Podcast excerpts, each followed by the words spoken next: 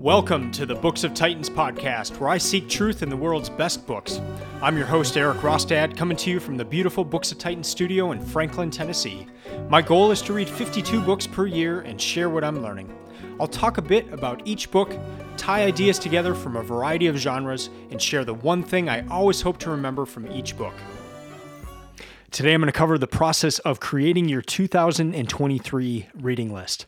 One of the questions I get most often about this project is how do you compile your list? How do you create the list of books that you're going to read each year? And so I thought I'd talk about that a little bit. I'm recording this at the beginning of December, so if you're listening around that time, you've got about a month to prepare for what you're going to read for the new year. And so maybe your first question is, why would I even want to prepare a list of books? Why can't I just select them as I go along?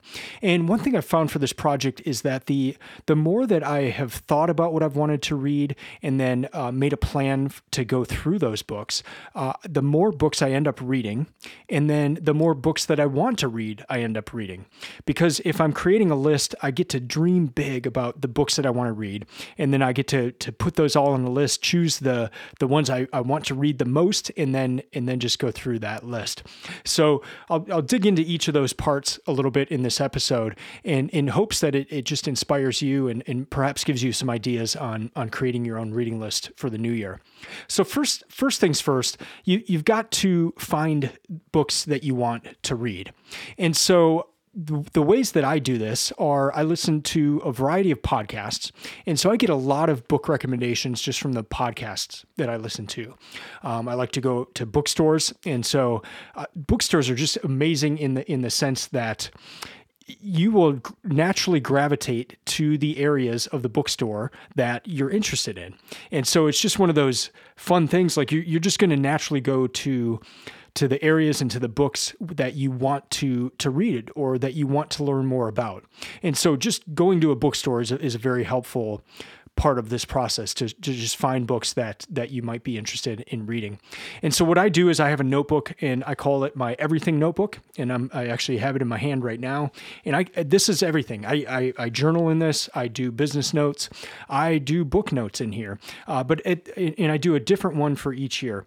And one of the first pages each year when I open it up I just call it my book ideas page. And maybe you'll need a couple pages for that, but this is where anytime I come across a book, I write it on this page. And maybe for you want to do that in your phone or some other method of compiling that. But just make sure it's something you always have with you. And so perhaps for that, your phone would be the best thing, and maybe a notes app or something like that. But as you come across these books, as you hear about them, as you hear friends talking about them, as you read about them in a newsletter or hear about them in a podcast, just start writing them down. And your point, especially if you just have a month left in this year, just write down as many as you can, get as many ideas as you can. The idea here is to create a enormous list of books that you want to read. Another thing that helps me is just to think in categories as well. So each year I want to read certain types of books or books by certain authors. So perhaps for you, it's you want to read at least one Shakespeare play a year. So you know that one of the books that you want in your list is going to be a Shakespeare play. For me, I try to have at least one book a year related to Norway. That's where a lot of my family heritage is from. I like reading about running, and so that I try to have a book about running. A book by C.S. Lewis, my favorite author. I kind of have in my head these slots that I want to cover each year. So that might help you too, just in kind of thinking about the books that you want to read. So that's step one. Just dream big. Look at your bookshelves. Think about books that you've wanted to read a while. Compile this list and just have it no holds barred. Just put down the books that you want to read. Second thing is to compile this and then to start narrowing it down. So once you've got this huge list of books, then it's the process of which are the books that I want to read the most.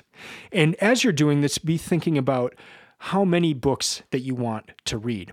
So for me, for this project, I wanted to challenge myself, and I thought a good challenge would be a book a week. So I said, I want to read 52 books in 2017. That's when I started this project. And I've tried to maintain that 52 books per year. So I know, like, I'll usually have a list of maybe 150 books that I have by the end of the year. And then I get to pick the top 52 out of that list.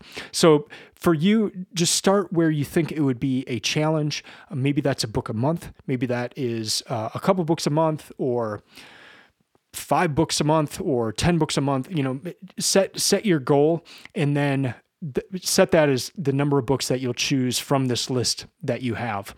Once I do that, I will take that list, and then I'll add all the number of pages together for this book. So I'll pull up a website like Amazon to get the page numbers for each book, and then I will divide that number by 365, and then that's how I know how many pages I need to read per day. So that's another good way to do it as well. So maybe it's hard for you to determine if you want to read a book a week or a book a month or something.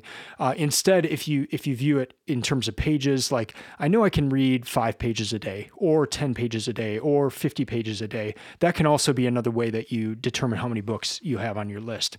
So just for reference, usually the 52 books, I need to be somewhere around 50 pages per day to get through those books. So it could be anywhere from probably 45 to 55 based on the books that I choose in a given year. So now I've got this list. I've narrowed it down to the number of books that I want to read for the new year.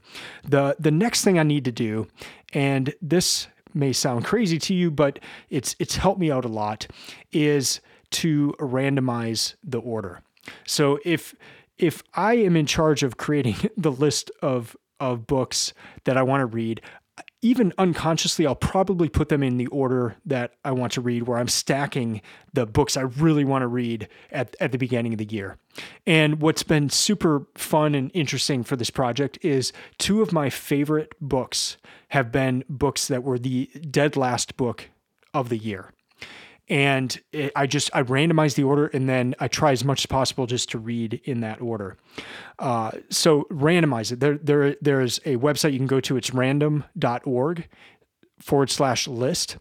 And I will link to that in the show notes, but that's the website I use. So if I've got like a spreadsheet, which I'll also link to in the show notes. If I've got the list of the 52 books in a spreadsheet, I'll just copy those 52, paste it in this random.org/list website, and then I just hit the randomize button, and that determines the order that I read the books in a given year.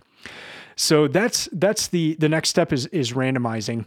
After that, this is a very key point, is to share it. You want some accountability, and the best way to get accountability is to tell somebody or many people what you plan to do.